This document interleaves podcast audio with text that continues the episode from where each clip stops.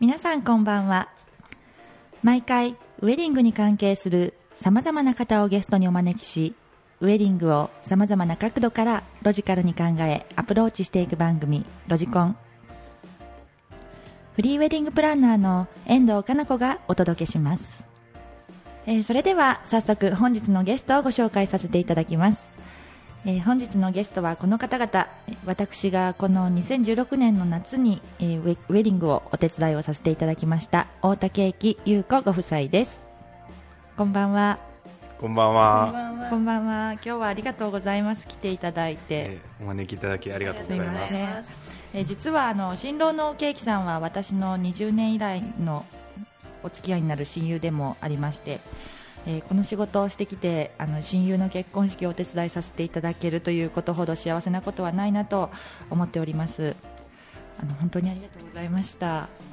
こちらこそありがとうございましたで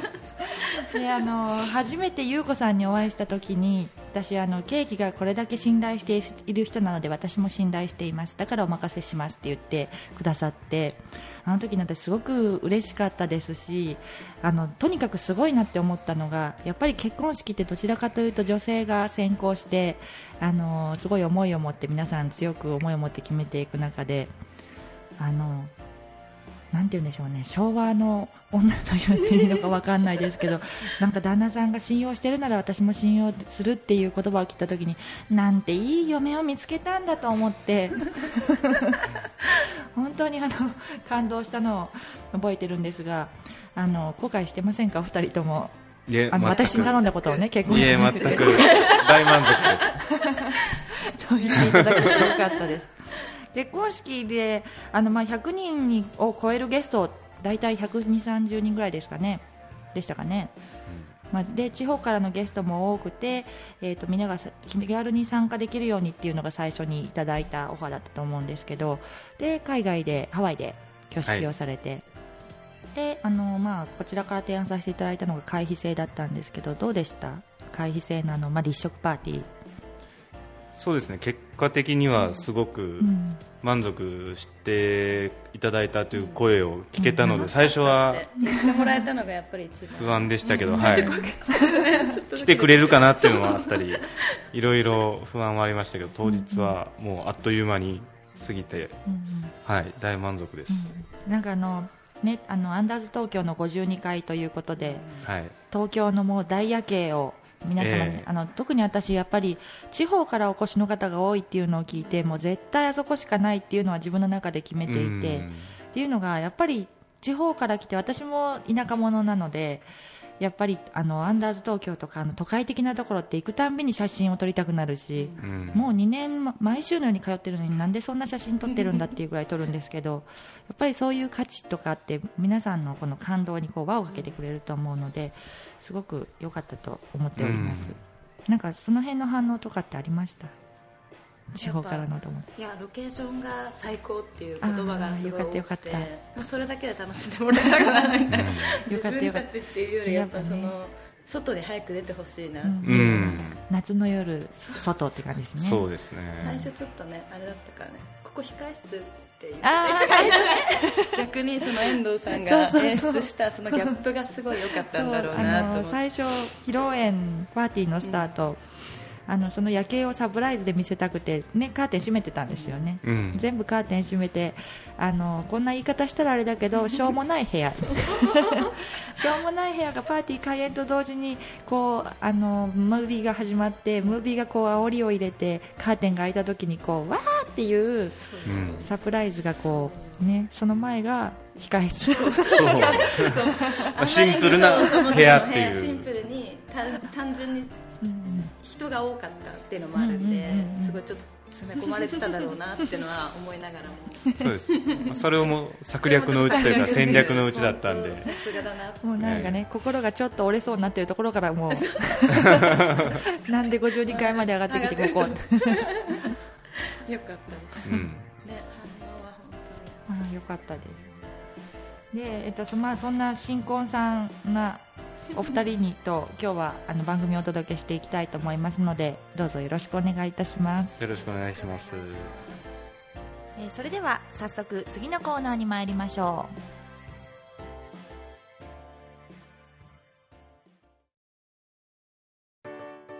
フリーウェディングプランナーって何？あんた知らないの？結婚式っていうとあなたの周りにも経験者はたくさんいて、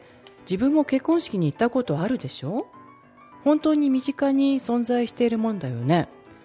だけど実際当人になって気づくの。ホストは初めてって。他の人の事例は意外と自分にはまらない。それもそのはず、カップルによって環境やキャラクター、状況に会場それぞれ違うんだから。そんな初めてのウェディングだからこそ、近くでサポートしリードしてくれる人が必要でしょ。それがウェディングプランナーなの。その人の経験や知識、時に人脈をも自分たちのものにできるんだから、とっても重要な存在だと思わない？だからこそ欧米では弁護士や医者を選ぶようにウェディングプランナーを選ぶというのがメジャーなんだって。それを日本で実現させたのがフリーのウェディングプランナーなの。わかった？そっか。じゃあまずはフリーウェディングプランナーに相談してみる。ウェディングプランナースペース遠藤で検索。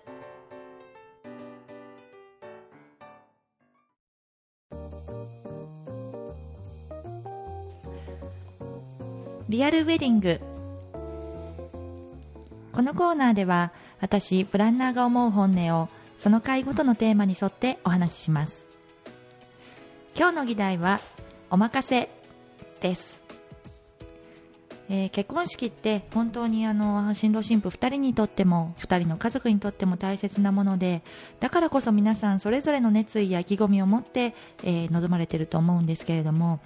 皆さんこう参考にしようと思って最近ではこうSNS を見たりとか、いろんなウェブサイトを見たりとか、いろんな口コミをこう簡単に見れるので、そういうのを見ながら、自分たちって間違ってるんじゃないか、あそこにはこう書いてあったとか、なんかこう紆余曲折しながら正解を探していらっしゃるんですけど、実はカップルごとにもうゲストも違えば、人数も違えば、性格も違えば、どんな客層が来るかっていうのも違って、会社の人が来るとなったらまた変わってっていうのなので、カップルごとに異なってて当然なんですけど、なぜかこう正解を探したくなってしまうっていうところかと思うんですが、その点でいくと太田夫妻の場合はもうこう座がつくお任せだったと思うんですけれども、はい最初そのウェディングを私に依頼してくださって時ってそんなにイメージは沸かせなかったし、沸かせようともなかったしっていう、もともと僕ら結婚式自体はハワイで身内だけで行ったってこともあって、国内で、ウェディングパーティーをやるやらないということすらそんなに深く、決まってなかったのが実際のところで、仮にやるとしてだとしても自分では昔から知っているその遠藤に、頼むのが一番だろうと、それだけはずっと言ってました嬉しいもうやっぱり餅は餅屋じゃないですけど、ウェディングどうなのっていうところでいうと、やっぱプロにお任せするのが一番近道であり間違いはないんじゃないかなという思いはあったので、答えみたいなのそうある意味答えは逆に相談したいという形ではずっとやってたので、自然な流れで遠藤さんに依頼するっていうのは進んでましたね。けど本当中身もないままこういうのがいいですとかあったっけ、それもないままお願いします逆にどうなんですかねっていう風な、遠藤さんにすごい聞かれた、でも私なんか全然それでよくて、だからもちろん最初の打ち合わせの時に、私はこういうお花の色にしたいんです、こういうパーティー作りたいんですっていう人がいて当然だけども、2人はもうそれが本当全くゼロだったじゃないですか、とにかく楽しければいいかな、楽しければいいとそうですね。でもなんかそれをこう、3人で話し合ってこうしていこう、ああしていこうってすればいいことなので、なんかその時点で全然決まってなくても良かったんですよ。で、うん、だから私その2人のそのお任せで、はい、なんかね2人もなんかこうそんなんじゃいけない、もうちょっと力入れろってなんかね身内の人に怒られたりしたって最初からでも言われました、はい、おっしゃられてたんですけど、私はお任せってすごく賢い方法の一つだと思っていて、うん、っていうのが結婚式って当日までも想像の世界だけで作っていて、うん、何一つ目で見えるものってないじゃないですか、うん、だけどそれがなんか最近その、まあ、SNS とかああいうので写真がこう簡単に見れるようになって、うん、なんか想像を楽しむっていうよりはもうビジュアルで目に見えるものを楽しむっていう風に作るみたいな感じですかね。そう、その確証を得たい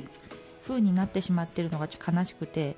ん、だってね、ということはもうそこで目に見えた想像しうるものしか出来上がらないってことじゃないですか、うん、かっこいいですね。だけどそうでね、私いつも思うんです。すごいかっこいい言葉で言うとね、プロの仕事っていうのはその先にあるんですよね。だからそこに載ってないんですけど、うん、それ以上先にプロの仕事ってあるのに、そこで載ってるとこで止まっちゃっていいのっていつも思ってて、うん、例えば私もよく例えば式場の撮影とかで、うんうん、そういうのをディレクションさせてもらうときに、お花屋さんに、私も信頼してるお花屋さんだと、うんうん、色はこういう雰囲気の色で作りたくて、ちょっと大人っぽくてだけどなんか変わってる感じがいいんですだけ伝えてお任せするんですよ、うん、そうしたらもう、うん、見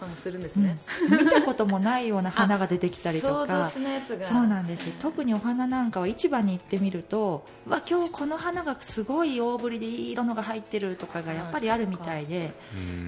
それが細かく指定されてると使えないんですよね、そのお花。なのでやっぱりもうお花ってそういうビジュアルに見ても分かりやすく、そういう差が出てくるというか、お任せした時の方がすごいものが、うん、こんなの見たことないみたいな、ベストみたいな出来上がってくるので、私はそこに、私だったらかけるって思いますね。そこにかけたいし、うん、確かに。でなのでやっぱりなんか、まあ、2人ともそうだったんですけど、こう話し合いながら、夏だし、うん、あ、こういうテイスト好き、うん、あ、こういうテイスト好き、ロンハーマン好きとか、なんかそういうのでやってたじゃないですか、うん、でもそういう感じである程度の方向性を作って、それをもう丸投げちゃえば、うん、でこういう感じで作ろうと思ってるよっていうデザインを見れば、それで多分いいはずで、うん、なんか一番私は正解だと思うんですよね、うん、まあ、前提として僕と遠藤が、うん、前から僕がその知ってるっていうことに対してやっぱり前提として信頼しているっていうのがあるので、遠藤がやるのは間違いない、遠藤が信頼してる人だったら間違いない、お花だったり、デートの人もお花の人も、でもみんなすごい良かったでしょ。 DJ しかり素晴らしいでしょ。そう、司会者さんも、あとヘアメイクさんもすごい綺麗にしてます。さすがというのに、いや本当だから、私って当日何もしないじゃないですか。どっちかというと、もう本当現場監督に徹してるだけなので、本当に作ってくださる方々ってあの方々なので、ある意味私ってセレクトショップのバイヤーみたいな感じ、良いものをこうセレクトして、この店舗をこうかっこよく見せるじゃないですけど、だからそこはすごくこだわっていて、もう本当に彼らあっての、確かに、いやそれすごい意外で、遠藤さん当日何もしないんだっていうのは本当だから、今日は何をやるんですかぐらいのことを多分質問したんですよ。そしたら今日は浮きって言ってて浮きって何みたいな、友達も結構多いから時にはゲストみたいなそう言ってて、そう、あ、そういう役目なんだっていうこと、すごいそれまでが大事なんだなみたいな、うん、それも結構重要で、ね、私って結構ちょこちょこ口を出すので、うん、多分ですけど、自分っていうのも変かもしれないですけど、私が多分いるだけで若干緊張感は出ると思うんです現場に、はいはいはいはい、なんかここ見てるのかなって見に来たら、あ、遠藤さんこれでいいですかっていうのを多分聞かなきゃいけなくなるしはい、はい、なんかそのためにもなんか自分がこうふら歩いてるだいぶちょっと変態みたいなのも私の役割なのかなとか、あ、でも大事だよね。いや本当にそう、それはなんかある程度監督するほど監督はしてないけど、やっぱり2人の好みって一番プランナーが知ってて、あと例えば伝え漏れてて、あ、違うの、緑そんなに入れなくてよかったんだとか、そういうのも多分プランナーが会話の中で聞いてたりとかすることってあると思うので、私はプランナーはやっぱり現場にいた方が、あ、それは間違いないと思いますね、ニュアンスだったり、そうそう、言葉で伝えてないところをちゃんと伝えるっていうのは、プランナーさんが仕切るのかなって思う、うん、あでもね、式場によってはそういうところもあります。なんかそこはまた違うところというか、うん、なんか大体ホテルとかの場合だとこうちゃんとインチャージとかキャプテンって言われる人がいて、そういう人がこうリードしていってくれるので、まあ、プランナーはどっちかというとこう浮き、それがすごい、あ、そうなんだと思って、私もともといた式場はもう私がそれをやらなきゃいけない役割だったので、現場にいなきゃ気が済まない、もうずっといる環境で立て込まれてきたので、もう見なきゃ不安だし、見たいし、ただ見たいしでちょっと時間もあるからちょっと教会とかでチャペルとか見て泣いて出てきて遠藤さんまた泣いてるんですかとか言われて暇なのかっていうなんかやっぱりその当日をじゃ自分も見るためにというか、その姿を見るために当日までやってきてるので、それをもうご褒美がないと私この仕事できないとで、そうそうそう、だからプロに任せるっていうことですね。そうだからもうなんか2人がこう任せてくれて、逆に私をいつもそれ感じるのは2人じゃなくてもそうなんですけど、任せてもらった時って人ってさらにやる気になりません？ああ、まあそうですね、本領発揮しないとっていう、やってあげたいという思い、狙い通りですモチベーションアップに。だから正直ぶっちゃけお花屋さんとかもちょっと持ってるな今回って思う時とかって、やっぱりなんか任された時に、いいお花が入っちゃったからちょっと原価割れ覚悟で入れちゃったとか、確かになんかそういうのってもうやっぱり人間同士だしあるし、なんかそういう意味でも任せるって結構いい方法かなと思ってるので、そうですね、本当に良かったです。良かった、そう言っていただけてなんか私もできるだけ自分の担当させていただく新郎新婦には言うようにはしてて、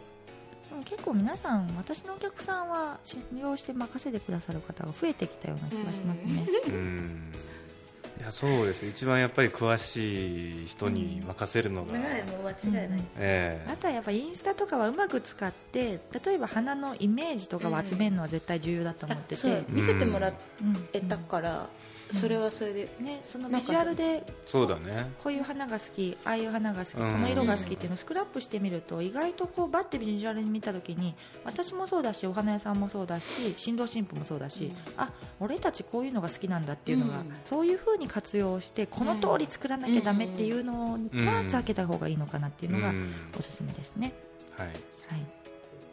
それでは次のコーナーに参りましょう。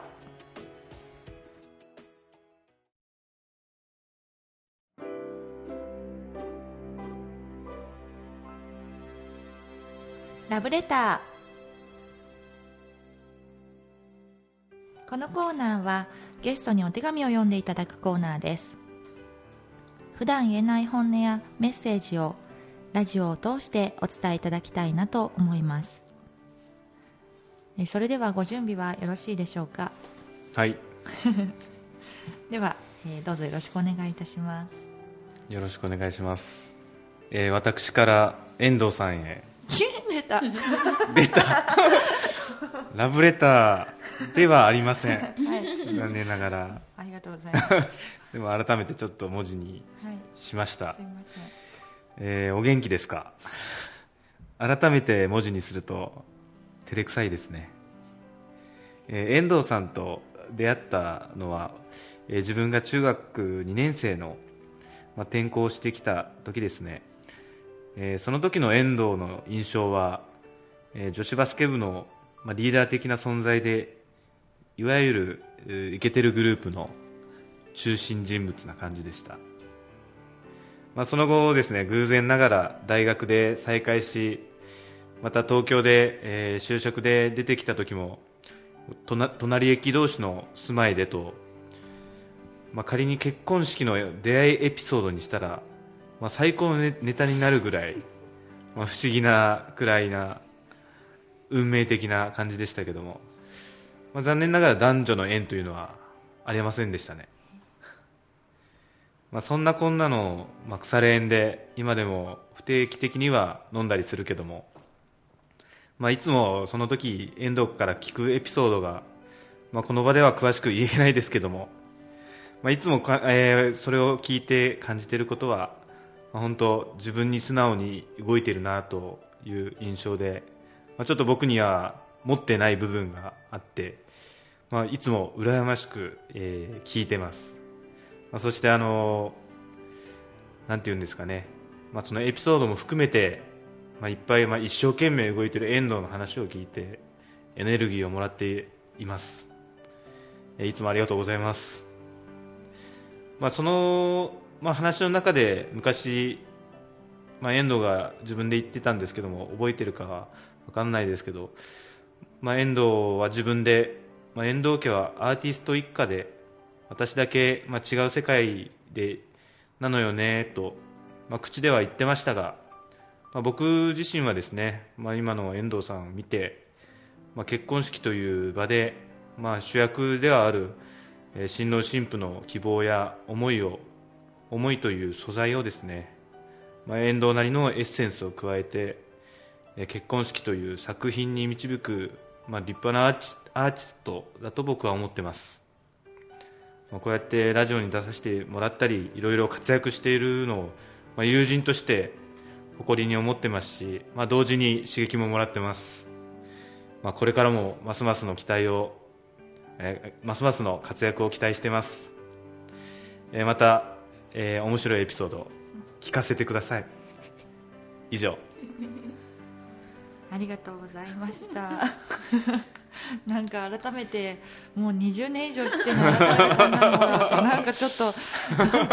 感動しつつも変なこと言わないドキドキしながら、も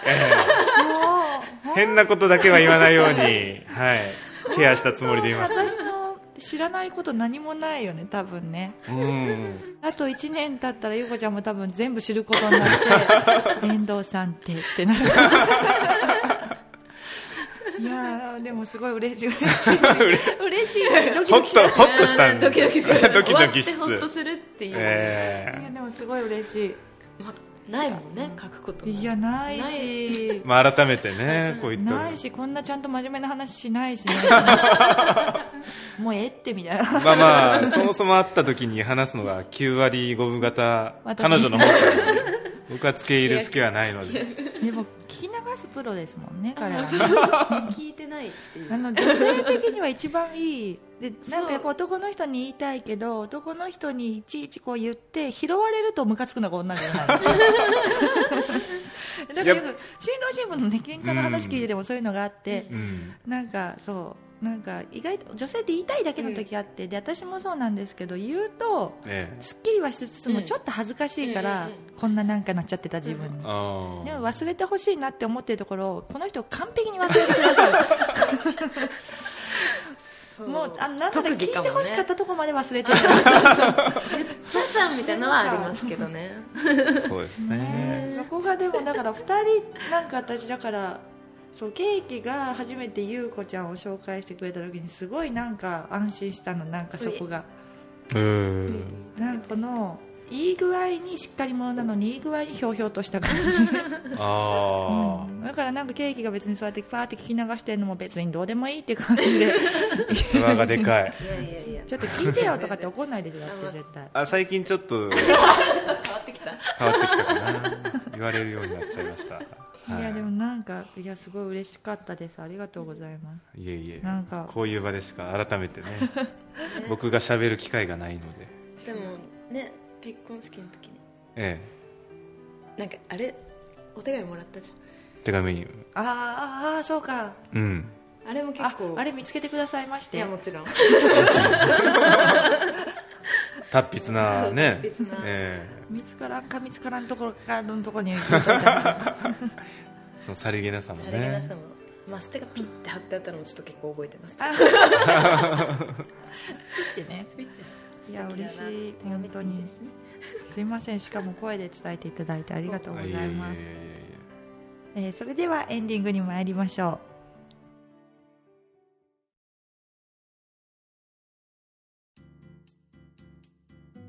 あっという間にエンディングのお時間となってしまいました。今日ご出演いただいていかがでしたでしょうか。いやでも改めて結婚式のことをこう振り返れたというか、自分たちを振り返ったという感じがあって、まあ、ちょっと緊張はしたんですけどちょっとなんかいやー、ね、貴重な体験させていただきました。ありがとうございます。こちらこそありがとうございます。では最後にリスナーに向けて一言お願いいたします。さっきの話の中でお任せっていうのがあったんですけど、やっぱ女性にとってはというか女の子っていうんですかね、結婚っていうのはすごい憧れっていうところがあると思うんですけど、すごいいろいろこういうのがいいのかなとか考えたりは多分絶対誰もが1回はあると思うんですけど、なんか意外と本当にお任せでよかったっていうか、本当にお任せしたからこそああいう体験ができたんだなっていうのを感じることができて、なんか本当幸せだったなっていうのと、まあ、自分だったらそれは選べなかったんですけど、まあ、相手がそういう人だったっていうのもすごい良かったのかなでさらにこうそういうそんなウェディングプランナーが親友っていう人いないですよねあそんなねそんななんか使わない手はないでしょ。いやいや本当そういうことって多分ないだろうなと思って、なんかそこを選ばない選択肢っていうのはもう私の中ではなかったっていうのもあるんですけど、まあ、結果的にすごい幸せなパーティーができて楽しかったので、皆さんもお任せは悪くないです周りにいろいろ言われてもお任せは悪くないですそれはすごい言いたいです。プロが一番ですね。そうですね、やっぱり僕も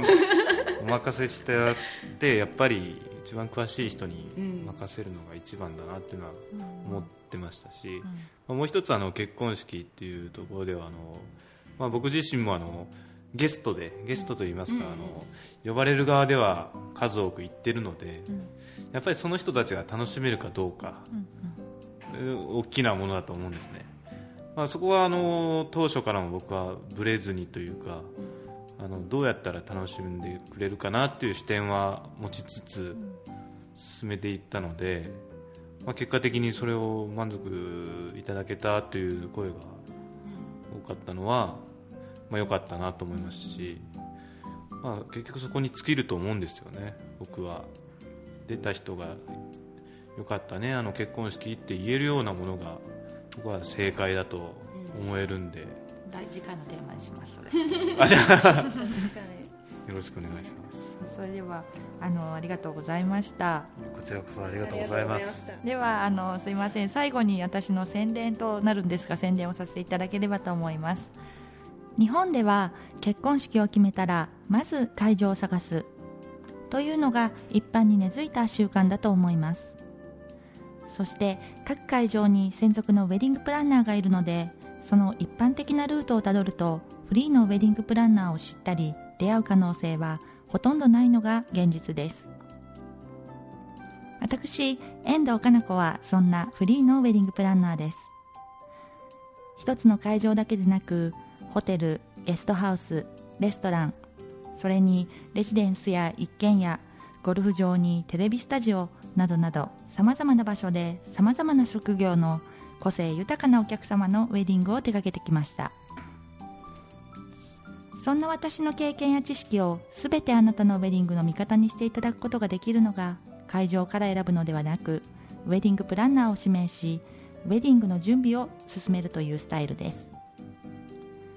ぜひまず会場を探すだけでなくプランナーに依頼するという選択肢があることも知っていただきたいです。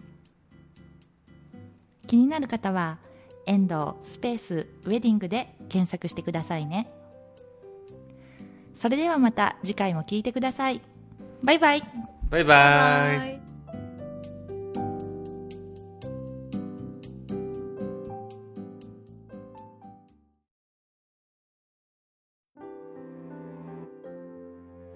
本日の花嫁トレーニング。他の誰でもない自分たちのウェディングだからこそ、ネット上の情報を鵜呑みにせず、自分たちの状況に合わせて相談、選択をすること。花嫁は一日にしてならず。